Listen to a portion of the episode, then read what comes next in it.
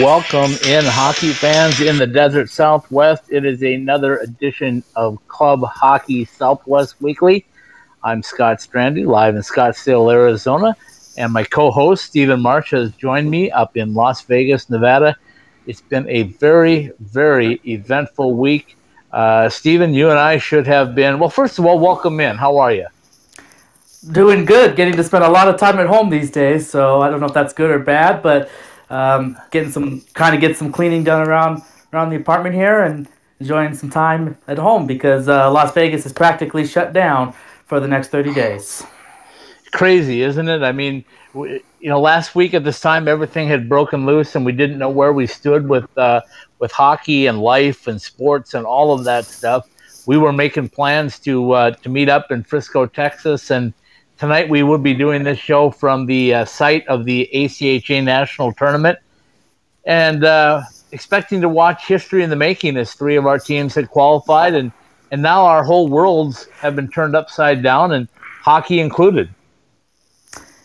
Yes, yeah, the whole the whole sports world, in fact. But yes, it's certainly the, the hockey world. And the um, as we said, the, the A C H A tournament, uh, of course, canceled along with every other big event uh, within the sports world uh, as the uh, COVID nineteen, the coronavirus, continues to uh, uh, spread around and trying to curb that spread by making all these measures that we're seeing with different states. And, and here in Nevada, the, the governor, uh, Steve Sisolak, yesterday ordering all non-essential businesses to close for thirty days, including the casinos, which is unheard of here for, for Nevada. So um, it's it's certainly uh, it's, it's telling everybody to stay at home and try and, and, and avoid having a chance to spread the virus. So, but yeah, it's it's been uh, it's been interesting. Yeah, we were supposed to be in Texas uh, today and, and talking about the tournament, but instead we're at home here talking about the end of the uh, the hockey season, at least for the club ho- for the club hockey level. You know, uh, last night when I did our College Hockey Southwest Weekly program, my co-host Paul Hornstein and myself, uh, we talked just a little bit about the shock of everything, right? I mean, uh, when you're a senior and you work so hard to get to where you're at, or you're a coach that's seeing your best um, season maybe in, in your history, and you're preparing to fight for a national championship, and then all of a sudden, and I mean suddenly, everything comes to a screeching halt. I, I just wonder if it took maybe a week or so to finally have reality sink in. I, I looked at tweets and emails yesterday, and I saw guys that are, you know, in universities that are starting to thank their players and And, and, you know, it appears to me anyway that we went through about a week of shock and now reality is set in. What What's your thoughts on that, Stephen? Absolutely. And and actually, uh, it's it's spring break here for, for U N L V, I believe. And actually, um, it just continues to uh, change because uh, we, we knew that the campus, and along with other campuses across the country, were going to be finishing the semesters online, their classes.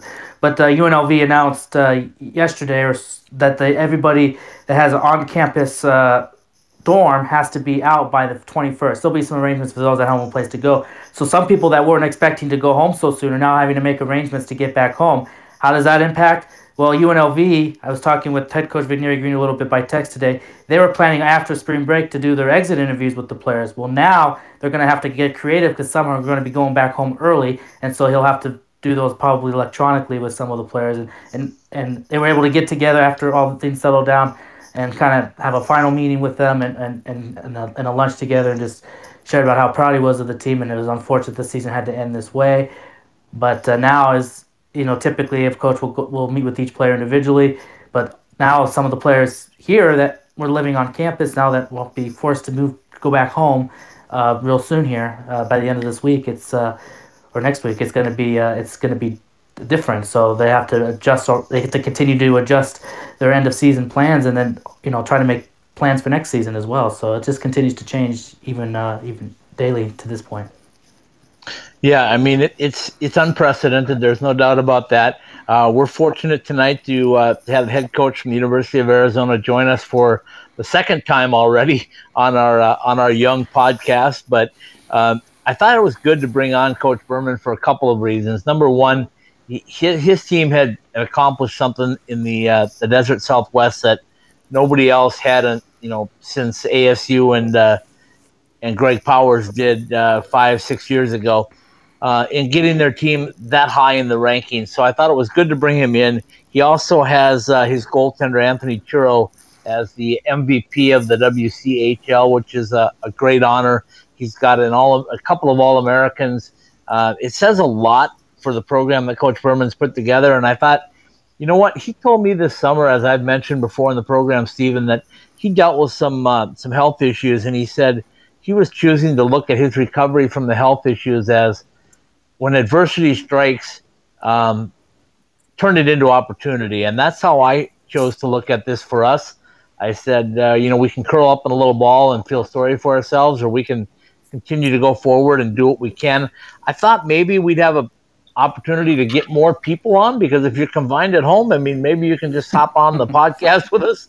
But sure. uh, Co- Coach Berman uh, was gracious enough to come on, and, and I told him I really want to talk for a little bit and, and make it kind of therapeutic for everybody to know that, you know, this isn't the end of hockey. This isn't the end of the A C H A or the N H L or the N C double A.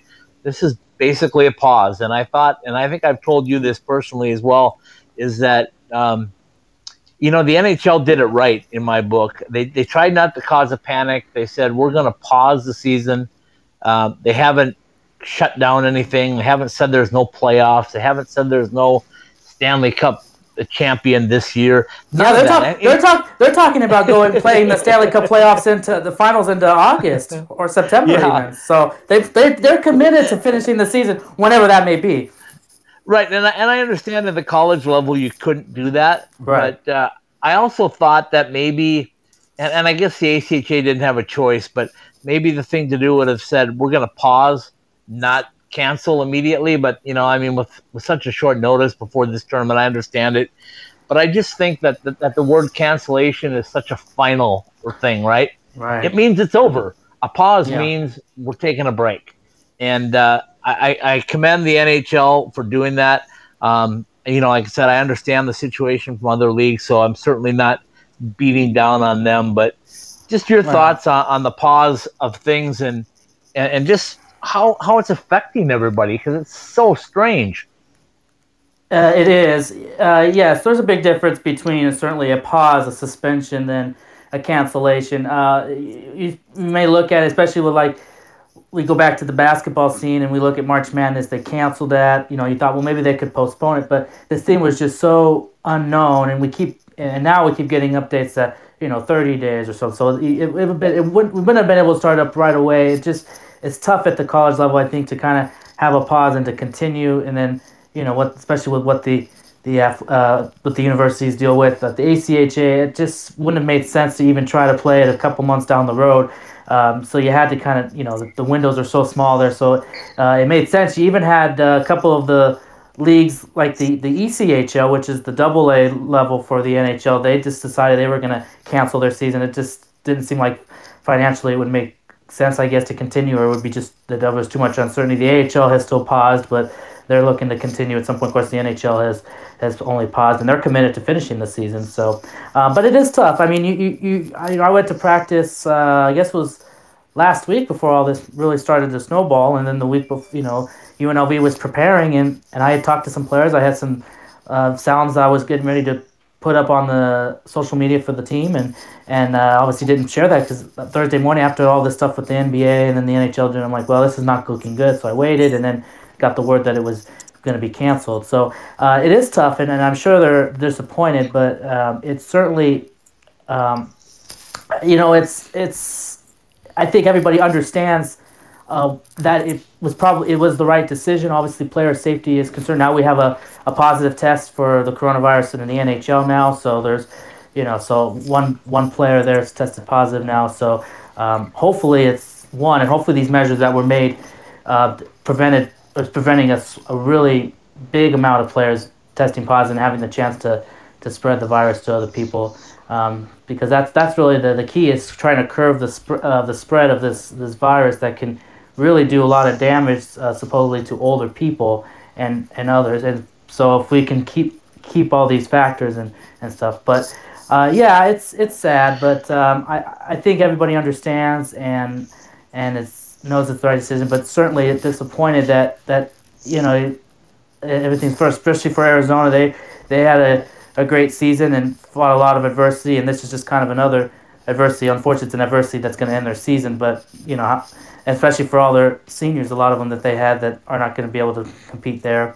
Um, U N L V, you know, they rebounded well, had a great second half of the season, and uh, was really optimistic and was fired up to go into the tournament.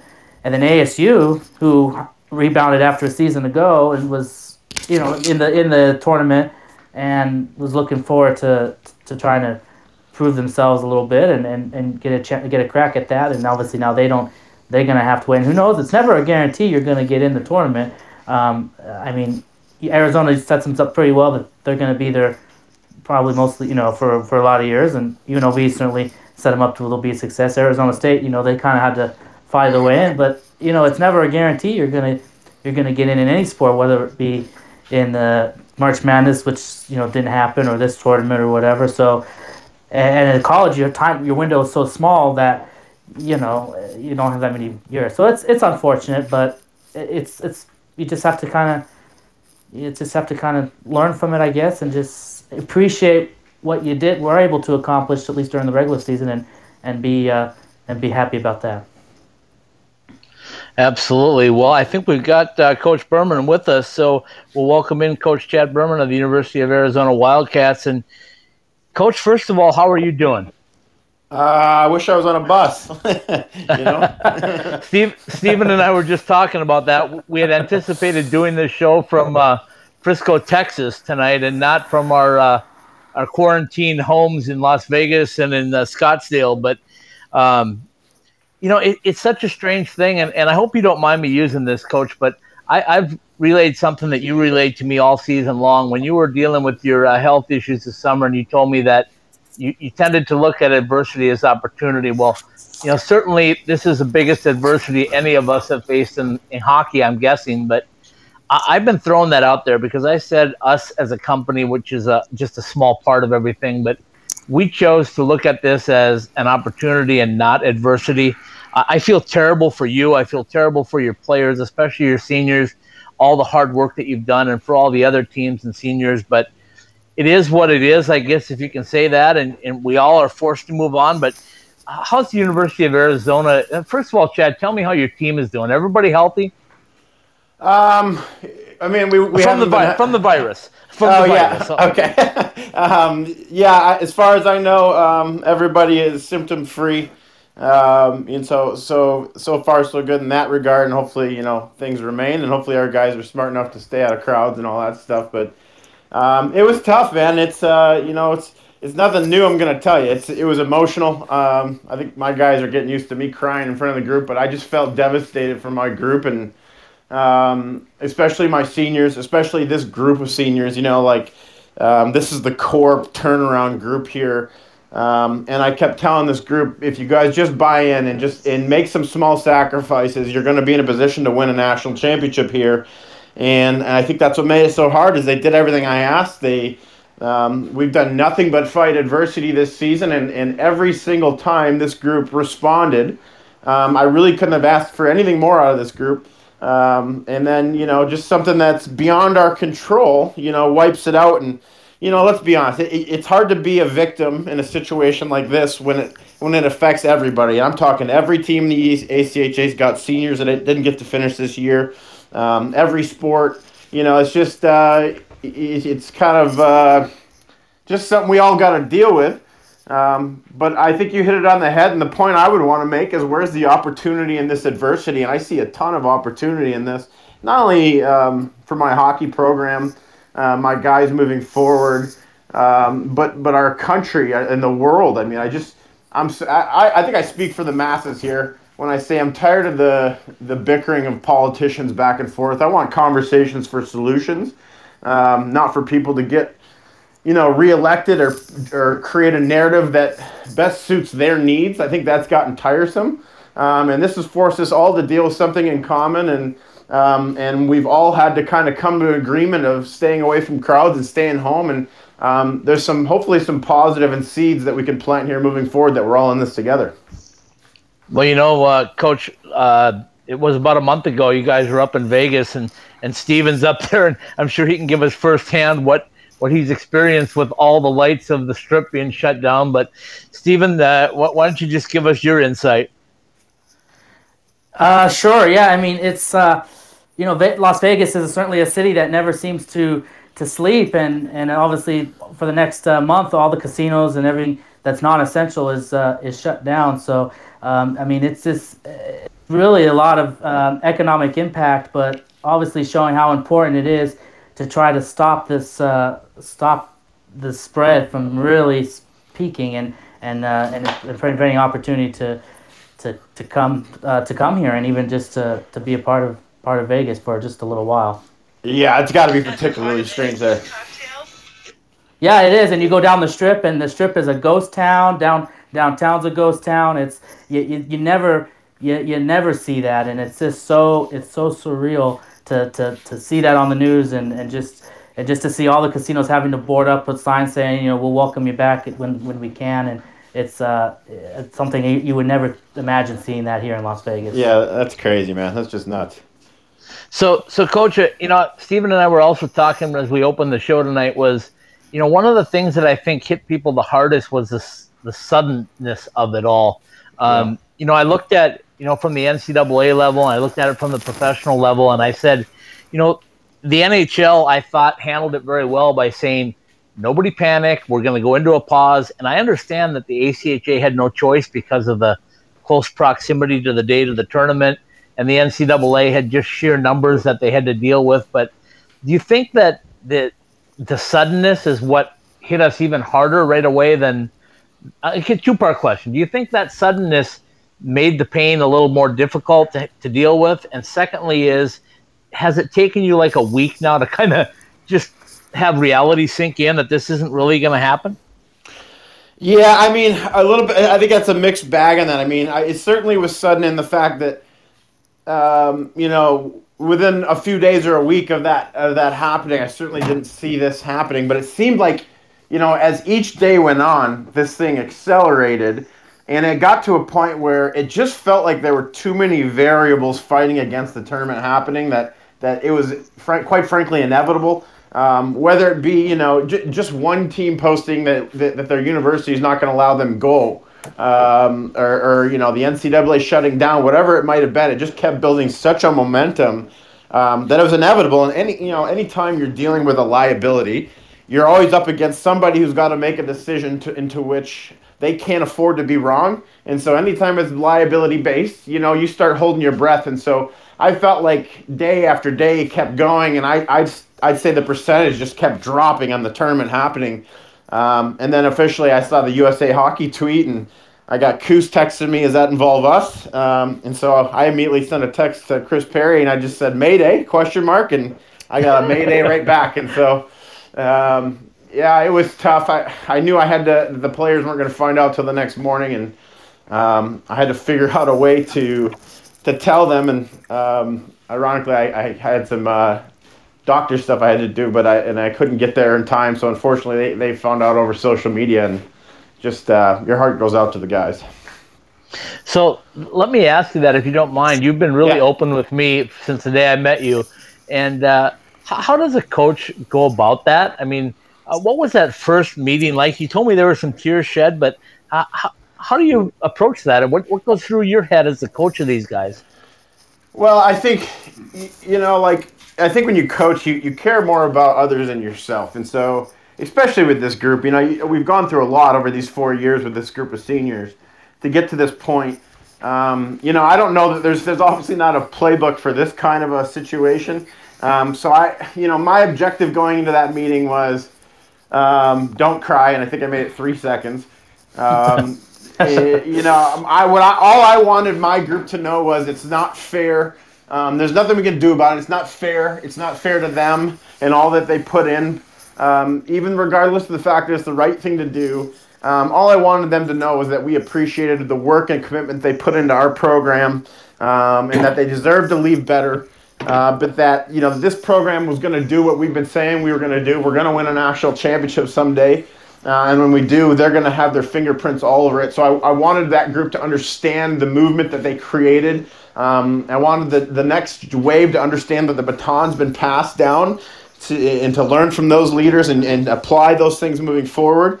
Um, but I also wanted to know what, that when our group of twenty, twenty-nine, thirty guys lifts that cup, that they're going to be there lifting it, whether they're there in person or not.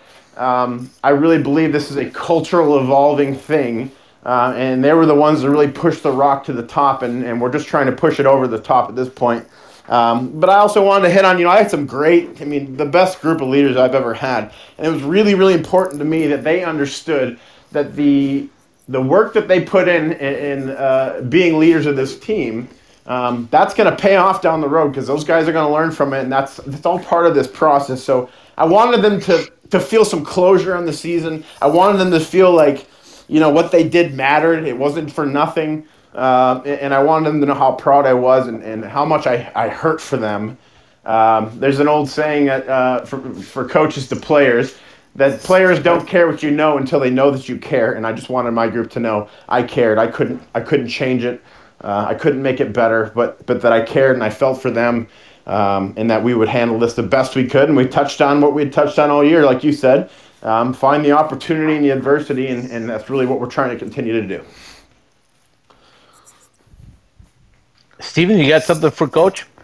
Uh, sh- sure. So, uh, I want to let's uh, let's f- turn the focus a little bit to um, to something a little bit more ha- happy, uh, I guess. Um, uh, you, the uh, the W C H L came out with uh, the awards, and uh, your, your captain Anthony Cusinelli was uh, named to the first team.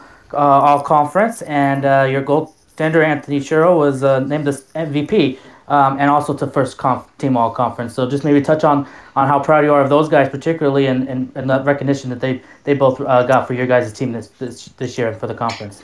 For sure, um, and I, I guess we want to make sure we're not leaving anyone out. So oh, Matthew, yeah, sure. Matthew Hall was also elected first team all conference. Right. Bailey, Bailey Marshall was second team all conference. Um, you know, like.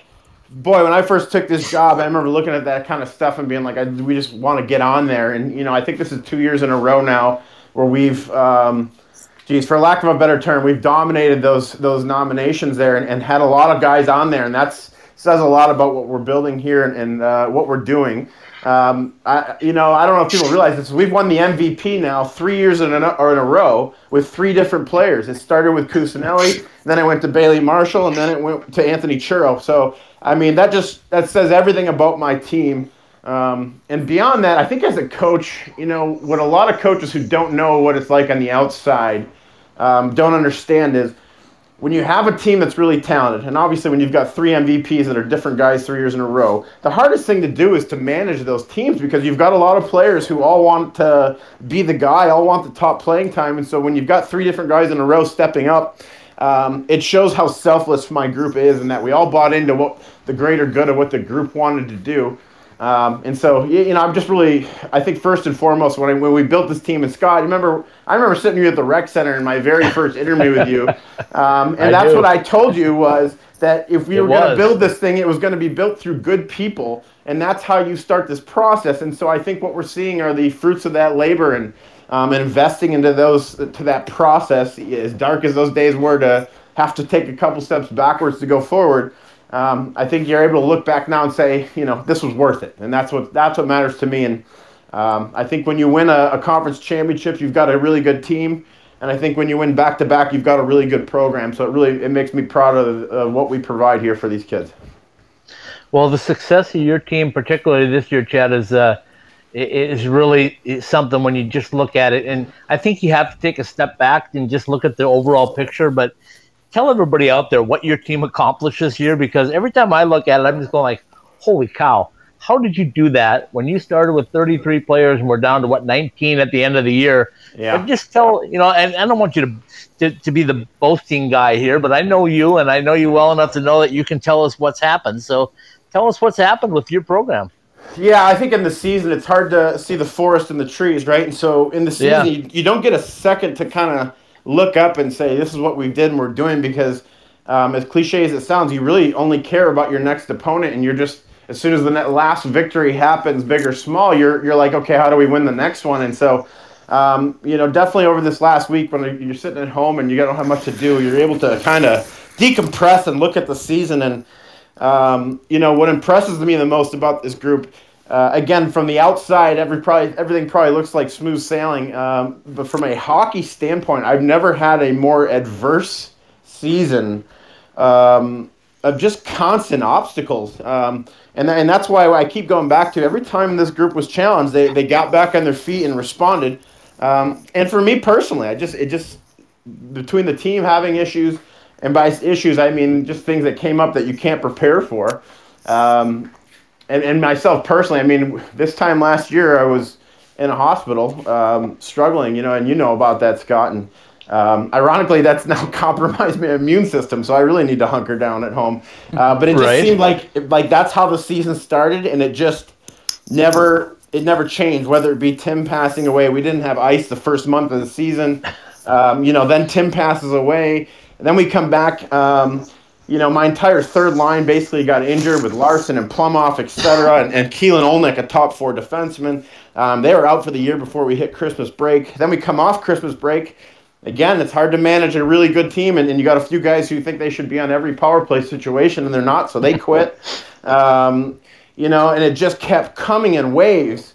Um, but my group kept responding. I mean, it, I always use the analogy to my team. I should say what I did use to the analogy uh, of my team. When we got swept by A S U at home, that hurt about as much as anything can hurt for us.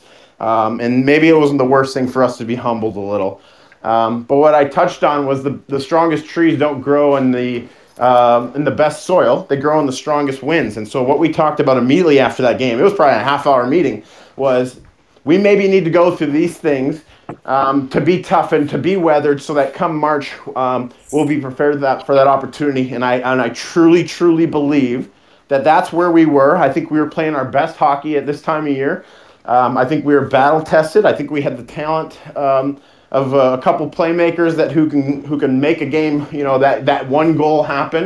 And I think we had the goaltending, um, you know, to steal a game. I really believed in my heart that this team was going to the Final Four.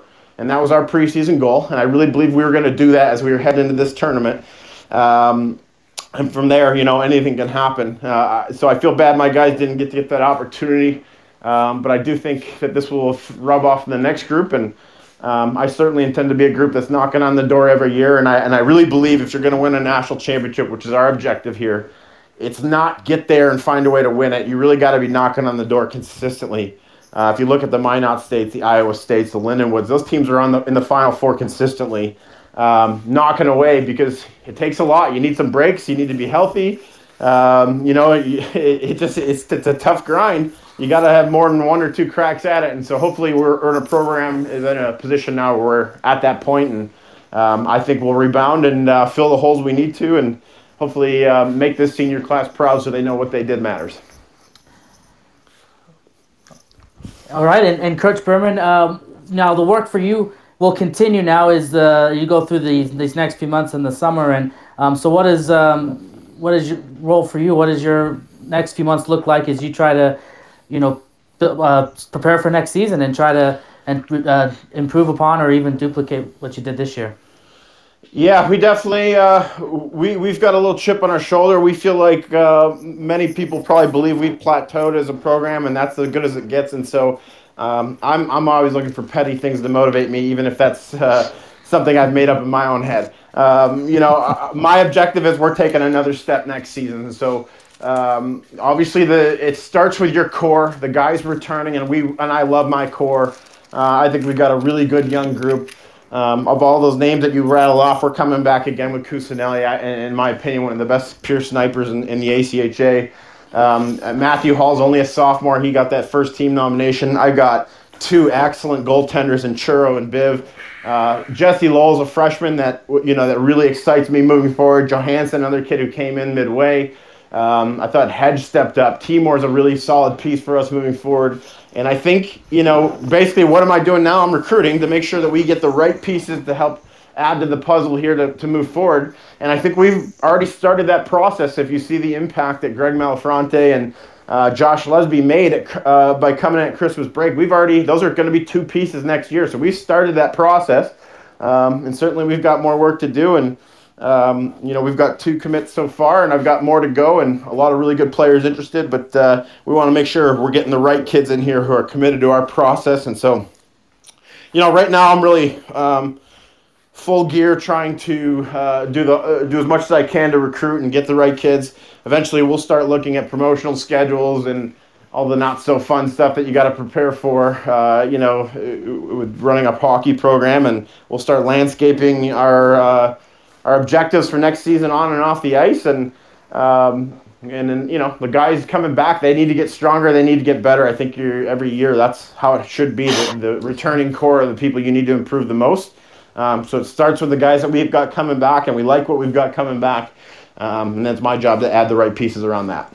And let me uh, let me ask you about this too. Uh, one last question for me is, uh, you know, next season U N L V and Grand Canyon are going to be joining you guys in the W C H L. And so, what is?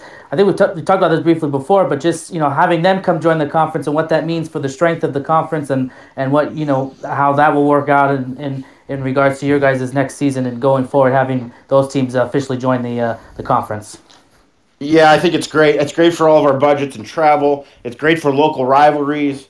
Um, I think that's going to be the start of something really cool. Um, uh, you know, Grand Canyon's always tough for us to battle with, uh, and U N L V. Uh, you know, I mean, I don't know if we can ask for better games than when you and then us and U N L V get together.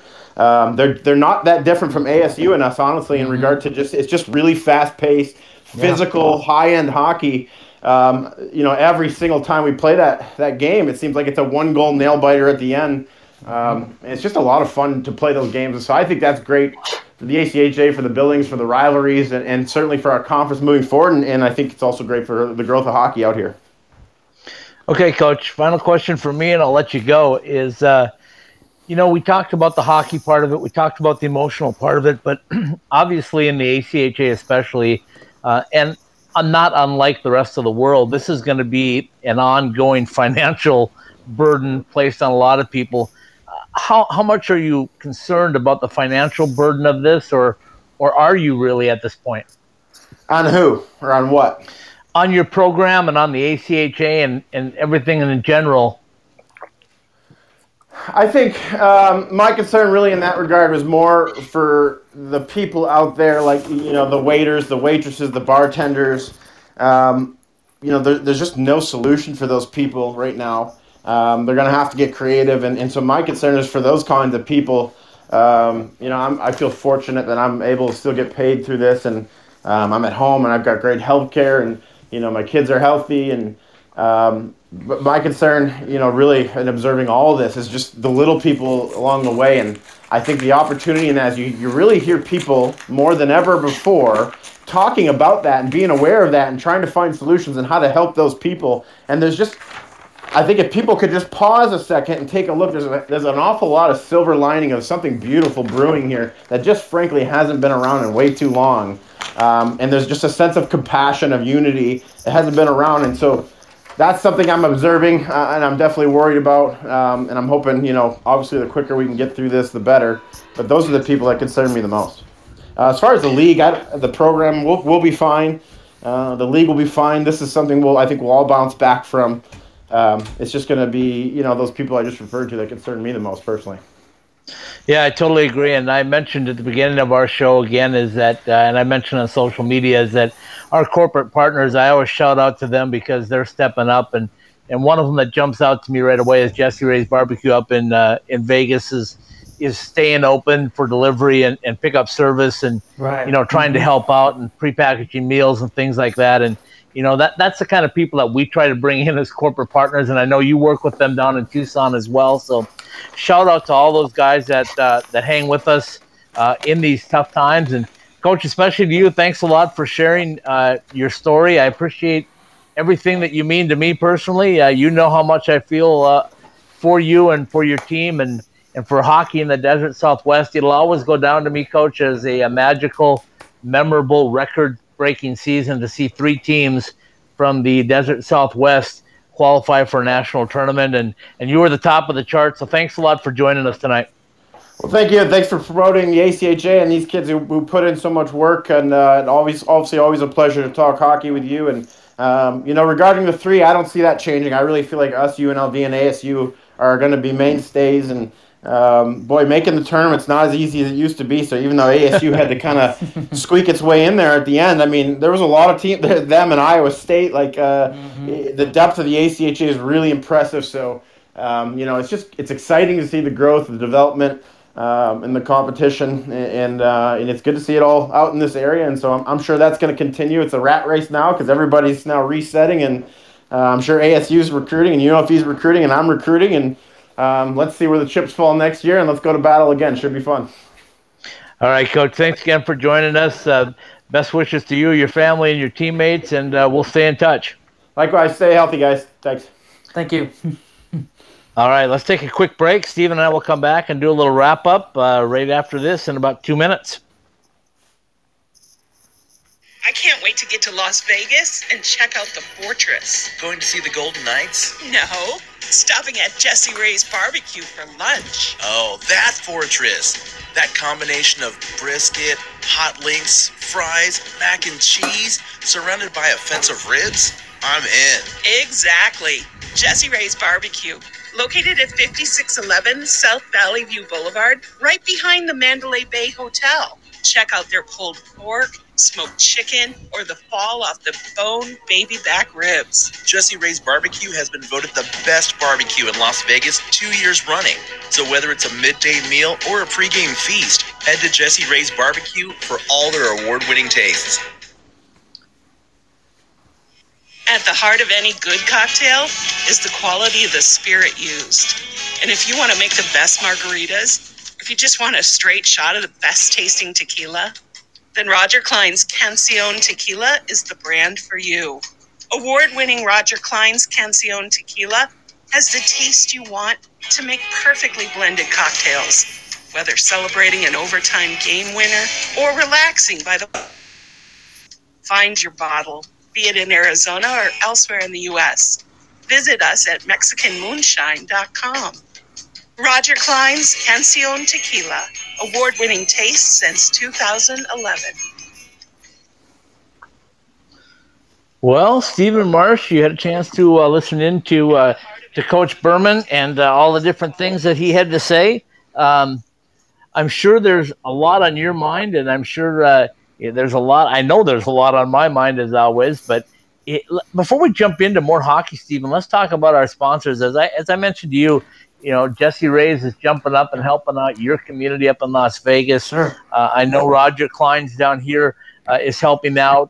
I know our uh, two, uh, well, one Renew and one new sponsor came on board over the last week. Is our Renew is M Drive. They've stepped up for another year to provide uh, uh, sponsorship of our What Drives You, which uh, is a, a big thing for us. And we just added Summer Skates, a uh, company out of Toronto. If you're not familiar with Summer Skates, there will be a lot more coming from them, including some giveaways of their uh, summer skate skate lace sandals, which are uh, fantastic. They got some coming for us as well. So uh, welcome to Summer Skates for jumping on board, and, and we'll be going from there. But just your thoughts, Stephen, first of all, on uh, on what Coach Berman had to say and, and the effects of uh, the uh, A C H A hockey in the desert Southwest.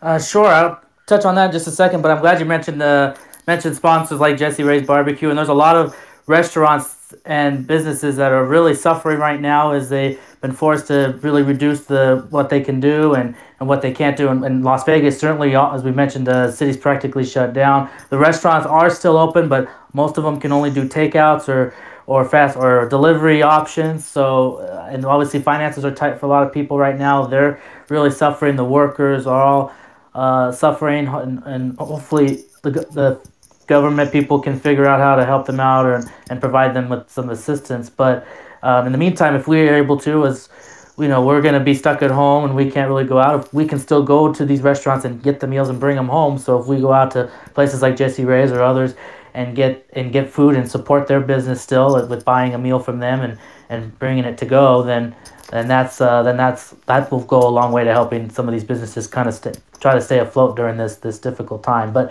uh, going back to what you mentioned about Chad Berman, yeah, it's um he's he's uh, obviously was disappointed in, in that the season had to end the way it did, um, and but was was very um you know he was very complimentary of his team, obviously, and his players, and and um and just saw it as another Because you're right, he has that kind of another opportunity mindset, and and, and, and they look looks forward to what, what next season brings, and and um, he really feels like he's got a, a good group, and and they can continue to to use the walls that will be coming back, that they'll can continue to contribute and be a big part of this this uh, this program for them and the culture that they're that they've established there, and then you know those that he may go out and recruit this summer, and, and they make the uh, plans and, and things for next next season that they that they can even. Um, even improve even more. That's what you're always trying to do as a coach, trying to improve your team from year to year, and, and certainly that's been Arizona's case. They've been able to see improvement. It's hard to see much improvement when you're as high as you are, and, and your and your record as good as you're good. A lot of teams would, would love to be where they are in position-wise, but, you know, to to, to be a good coach, and we want to, I didn't mention in the interview, but congratulations to him too. He was named the Conference uh, Coach of the Year, so, and, and we see why he's recognized with honors like that is because He um, and this is the Western Co- Conference uh, uh, uh, Coach of the Year, and why he's recognized is that because he's able to, the leadership that he provides for his players and, and, and, and on and off the ice is uh, is certainly uh, something that deserves that recognition, and uh, and certainly uh, on the right path. And and we have a lot of great coaches in this uh, in this uh, in the in the Desert Southwest area with the the coaching staff at U N L V and, and what A S U is trying to, to do too, and over there and. So that's uh, yeah, and of course Grand Canyon. Let's not forget Grand about Canyon, them. They're going to be in course. the conference next year as well. Of course, yeah, yeah Grand Canyon. So, can't forget about them. They're they're on, on kind of you know this was their first year in the D one this year and had a little bit of a rough year, but you certainly see some. They had some tough games where they took every team. You know, U N L V they took A S U a couple times, Arizona to overtime a few times, and, and was able to you know and unfortunately couldn't survive and, and, and win those games. But that just shows you that they could be on the cusp of being right there with those other teams. So, yeah, we certainly can't forget about Grand Canyon. You know, when we talk uh, club hockey, and we talk about a lot of hockey, uh, you know, Ice Time Hockey Southwest covers everything from the pros on down to this club level. And when I look at all the different areas, Stephen, I, I, I just look at the big family that it is, right? I mean, the, the N H L is helping the A H L and the N C double A and the club hockey and, and the youth hockey. Uh, all the N H L programs have stepped up, and it, you look at almost like family members, right, all the way through. And, and even if it's something as simple as what we've seen with the Golden Knights and the Coyotes passing out messages from their players or, you know, doing stuff like that, I mean, that just kind of provides a, a positive positive influence. And I don't know that you see that in other sports. Just uh, your thoughts on that. Uh, I think you're absolutely right there. Uh, one of the, the things that I've really uh, enjoyed – in my time um, following this, uh, this the U N L V team, and obviously now starting to kind of get touch base with some of these other teams as I've uh, joined with you and have uh, helped you out with your podcast and your coverage on, on your site is is um, is seeing that that family aspect, but specifically relating to U N L V because I'm so close with them. Um, you know, I started out just kind of following them from afar. I was helping actually Sinbin guys out. We were doing a a site separate site to trying to cover U N L V hockey, so I started out doing that, and then got real connected with the the guys at uh, at U N L V, and, and now I've more now I work for them doing their helping with their media content, and and and, and I and I and it's really become a real passion project. I mean, I really enjoy being around them.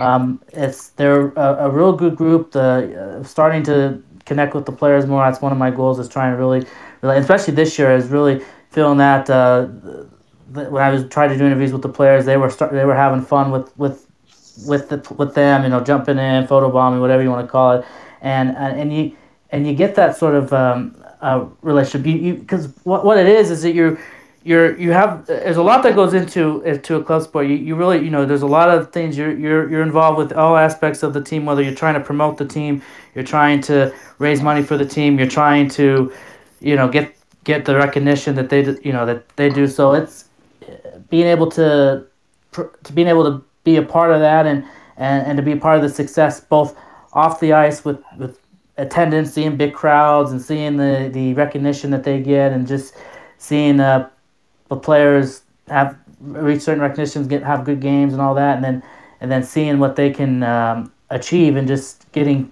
getting to them. You, you really you really get close to that, and you, and I I don't I think you're right. I think that's something. Uh, unique about that because you know that they don't get as much attention as maybe other sports, you know, they don't get as much recognition, and so you you get involved with them, and you and you really, it becomes more of a of a passion project for you, where you really want to promote them and try to help them. And of course, for U N L V's goal, and certainly I'm sure Arizona at some point would be a goal of theirs, to get to the N C A A level, and and and then they're not going to get there without without that, that help, and, and, and it's just it's it's become a real uh, real enjoyment uh, for me these last uh, couple of years, but particularly this last year or so. So it's uh, it's yeah, it's certainly certainly a lot of that. You know, and that's one of the things I always reflect back on, and I make it sound like I've been around for a million years, but we've been here, this is our fifth year, and when I started this, I looked at, and I've told you this personally on and off the air, but uh, when we looked at doing this, we said, why would we do it, right? And we created the mission statement that what we wanted to do was to help grow the game of hockey in the Desert Southwest, and how could we do that? You know, is it a financial thing? Is it a instructional thing or whatever? Well, all of those areas seemed to be pretty well covered. But one thing that I felt was not being covered or could use a little boost, and hopefully that's what we're doing, is providing some attention to some of the guys that deserve it. And that's part of the reason why I have such a passion for club hockey is, you know, and I know you know this feeling as well, but when you pop into a locker room with a with a camera and a microphone and, and you want to talk to players, they light up, right, for the most part, because they're excited about the attention that you're giving them. Uh, they work hard. They pay for their sport. They uh, they have to fundraise. It's not easy, but they do it because of the passion. And for somebody to walk in and, and put a small spotlight, if that's what it is, on them, uh, I think that's extremely important. And I'm guessing you felt that same way up at U N L V. Yes, yes, absolutely.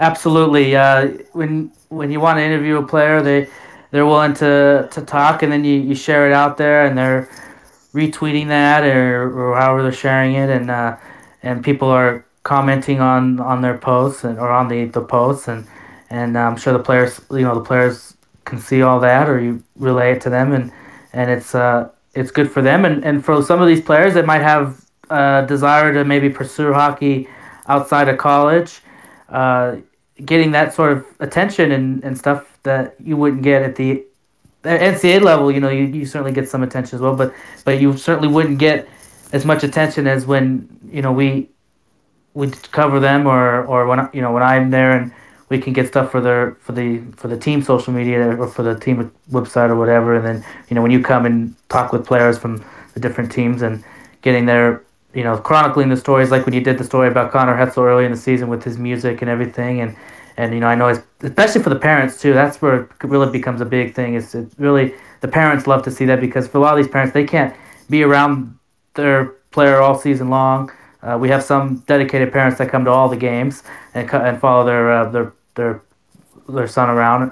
But uh, but for, for a lot of these players, they live far away, and so the only way they can see their what's going on is if the players call them. But a lot of times they don't talk to the parents maybe as often as they would like, so then they see stuff from us or see stuff that we do for the from the team's perspective, and they can they can see that, or when the games are streamed online and everything.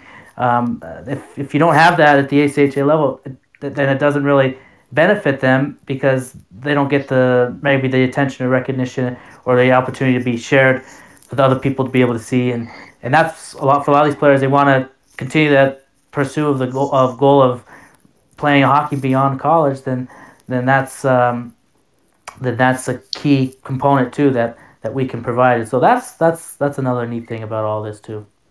You know, and you led me right into what I was going to go into next was, uh, you know, I saw on social media, and I don't know if you've had a chance to run an interview yet, but I think Cody Williams is back from uh, France or uh, wherever he was playing uh, over overseas back in Las Vegas, or at least was trying to work his way back there uh, when all of this uh, came up, and I think his season was probably ended as well, but The, Cody's a great example of, you know, I saw Cody uh, his very first year with the uh, the D two program at U N L V, and and to watch him, you know, grow up through the A C H A ranks, stay at home in Las Vegas, and then turn that into a professional contract at any level. I mean, that's huge, and uh, and I'm just, you know, itching to try to get together with Cody and just feel for what that year was like. And you know, I know the guys at U N L V looked up to him. I know that they followed his career over there, and, and will continue to follow him when hockey comes back. Absolutely, absolutely. Uh, yeah, he certainly um, was someone that uh, was a big, big part of the program and really helped get it to where it, where it is today. And, and it was good to see that uh, you know he got that signed that contract last uh, summer to, to play over there, and and uh, hopefully it's just the start of a a great uh, career for him as as he tries to pursue hockey. And, and who knows? You look at the you look at somebody like. Uh, Maybe uh, Jake Sachs, who, who's a senior, who's played his final game with U N L V now, is as the as this is his final season, and maybe somebody like him, or certainly um, Idison or Miss Tristan Mayer, who's graduated from, from U N L V. That any of them could probably go on and play on, but uh, maybe they get an opportunity. And so yeah, that's what that's what you're trying to reach for. Not every player will. I mean, some some will end up just going into getting studying whatever they study, and they're going to go on and. and do great things in their degrees or whatever, but for some that really are passionate about hockey, and, and if we can play a, a role in, in profiling these players and and giving them an opportunity to, to be seen and to be heard and and to, and to practice their their skills, because if you go on to play pro hockey, you're going to have to talk to cameras, you're going to have to talk to media members, so if they can, we can be kind of a help of a practice for them and And, and help us, too, to practice asking questions and getting better with our craft, but better for them to, to get better with, with their craft, too, and, and being able to talk about their plays and talk about their, their time on the ice and, and the stuff, then that's then that's uh, then that's rewarding, too, in, on a lot of, in a lot of ways. Well, and, and even off the ice, and you already mentioned a little bit about the feature I did with uh, Connor Hetzel, but, you know, he, he's pursuing a, a career in music, and you know, if we can provide a a glimpse into uh, what they do off the ice, that's part of what I like to do with these players. Is we we know they're great hockey players; they wouldn't be here if they weren't. But uh, you know, it's it's kind of fun to pick their brains a little bit about what they like and what they enjoy off the ice, and uh, you know what their passions are. I mean, I, I found so many players have told me so many different things about where they want to be and what they want to do in the future, and it really has nothing to do with hockey, but they're using hockey as a way of uh, uh, of getting through four years of college, basically. Yeah, yeah, that's that's true. Yeah, I agree with that. Okay, so we look at the future, right? We got just a few minutes left here tonight, but uh, as we look into the future, a couple things that I wanted to try to accomplish through the rest of March and, and maybe through April um, is to try to get in touch with as many of these seniors. And, and just, you know, give them some time. Like I think we've given them a week or so now, and maybe two weeks or whatever, whenever they feel comfortable. But to bring them on and just, you know, for lack of a better word, honor them, give them a little respect, give them a little uh, recognition for what they did, because we would have talked to them more than likely at a national tournament, right? We would have talked about our three goaltenders yeah. from the Desert Southwest. Sure. We would have talked about our big point getter. So.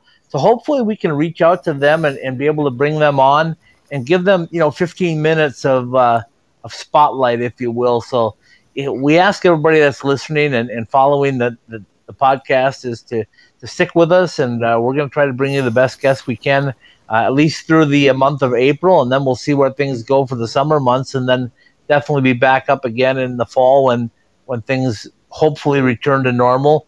It's been abnormal, as abnormal as I have ever experienced.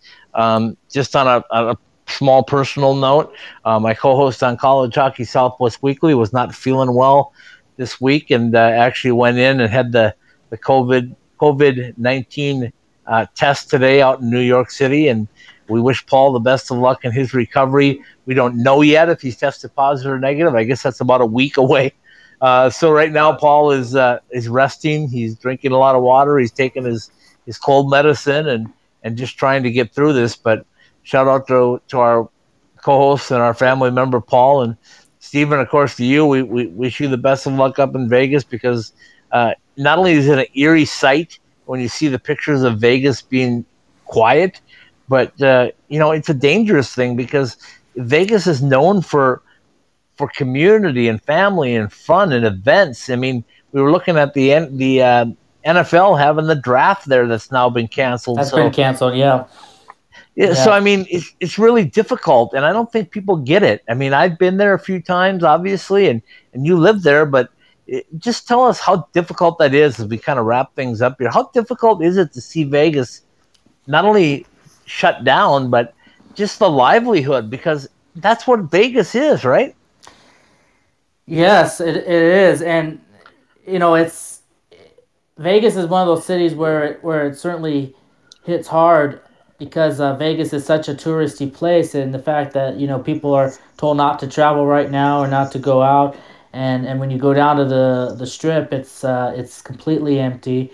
Uh, the casinos are closed. All the slot machines in the state have been turned off for thirty days. That's even the ones that are in the even the locals casinos, even the gas stations. There's always slot machines. Well, the airport ones, I'm sure they're all been turned off now.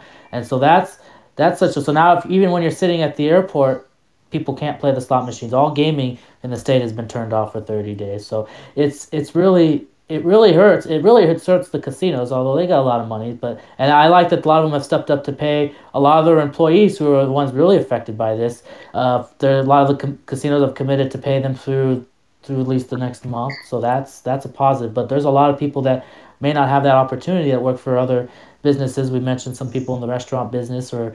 or the the bowling alleys, or the um, movie theaters, or whatever, or whatever it may be, and uh, it's it's tough. But you know, Vegas, it's the governor is very passionate about that. He really wants to curb this. But thankfully, right now, we've only have one death reported from, from the coronavirus, so that's a positive. Obviously, one too many still, but we have we've seen a lot of places that have a lot of cases. New York, where you're. Where Paul is, and it was great to be able to do that little roundtable last week and, and talk with, with him as well. And and um, it's it's a lot of people in New York, or it's there's been a lot of cases in New York uh, in the last week or so. And, and hopefully his comes back negative. Hopefully his is not. Hopefully his is just a cold, but or whatever. But um, you know, it's the N H L community. We saw the first player test positive for it today, so um, it's. It's it's a trying time. It's it's a recession like. Uh, you look at back at two thousand eight, uh, where Vegas was really suffering then with the so. But this is this is even another stretch, because the casinos, you know, the, the casinos were open. People just didn't have the money to travel. Well, this time now, people maybe have the money, but are not. They're not they're not able to come here. The casinos are, are forced to close down for thirty days out of public public caution. We've had there was M G M employees that. Tested positive for it, so that they they made they voluntarily were going to close either regardless. And then, you know, the governor felt passionate that he needed to make this sort of uh, mandates, and it's uh, some say, some think it's uh, pretty harsh. I know the mayor of Las Vegas, uh, who's a big sports person, she's she's not necessarily the thought it was a little harsh, maybe trying to get it to be not as for thirty days, but um, I, I think in the end, if we can get through this, and I think we'll we'll get through this. I mean, it's it's we're gonna get through it. There'll be more cases, but you know, for most people, it's not gonna kill. It's not gonna kill them, but it's the older people we have to worry about and and uh, protect them. And but the thing is about the spread of it. It's so easy to spread it around.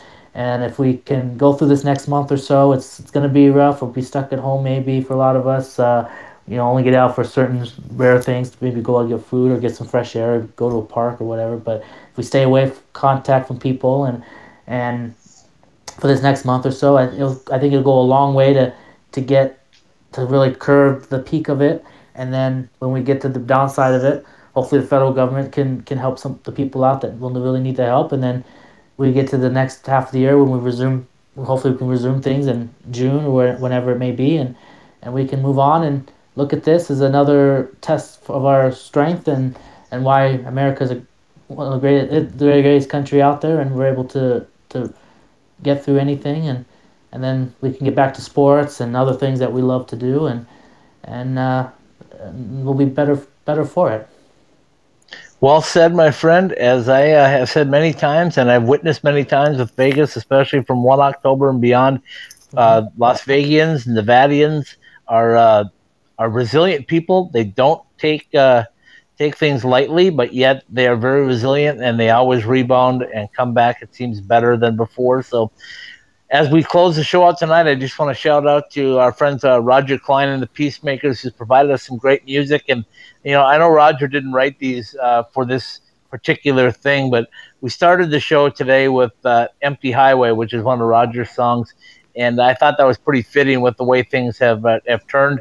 We're going to end it tonight with uh, Hello New Day. I want to shout out our sponsors for sure, though. Uh, our guys up at Jesse Ray's Barbecue, keep up the good work. Uh, our friends over at OxyPal, uh, over at Roger Clyne's uh, Mexican Moonshine, Cancion Tequila, and uh, also our friends over at M Drive, our newest friends at Summer Skates, our friends at Behind the Mask for all they do for hockey in the desert Southwest.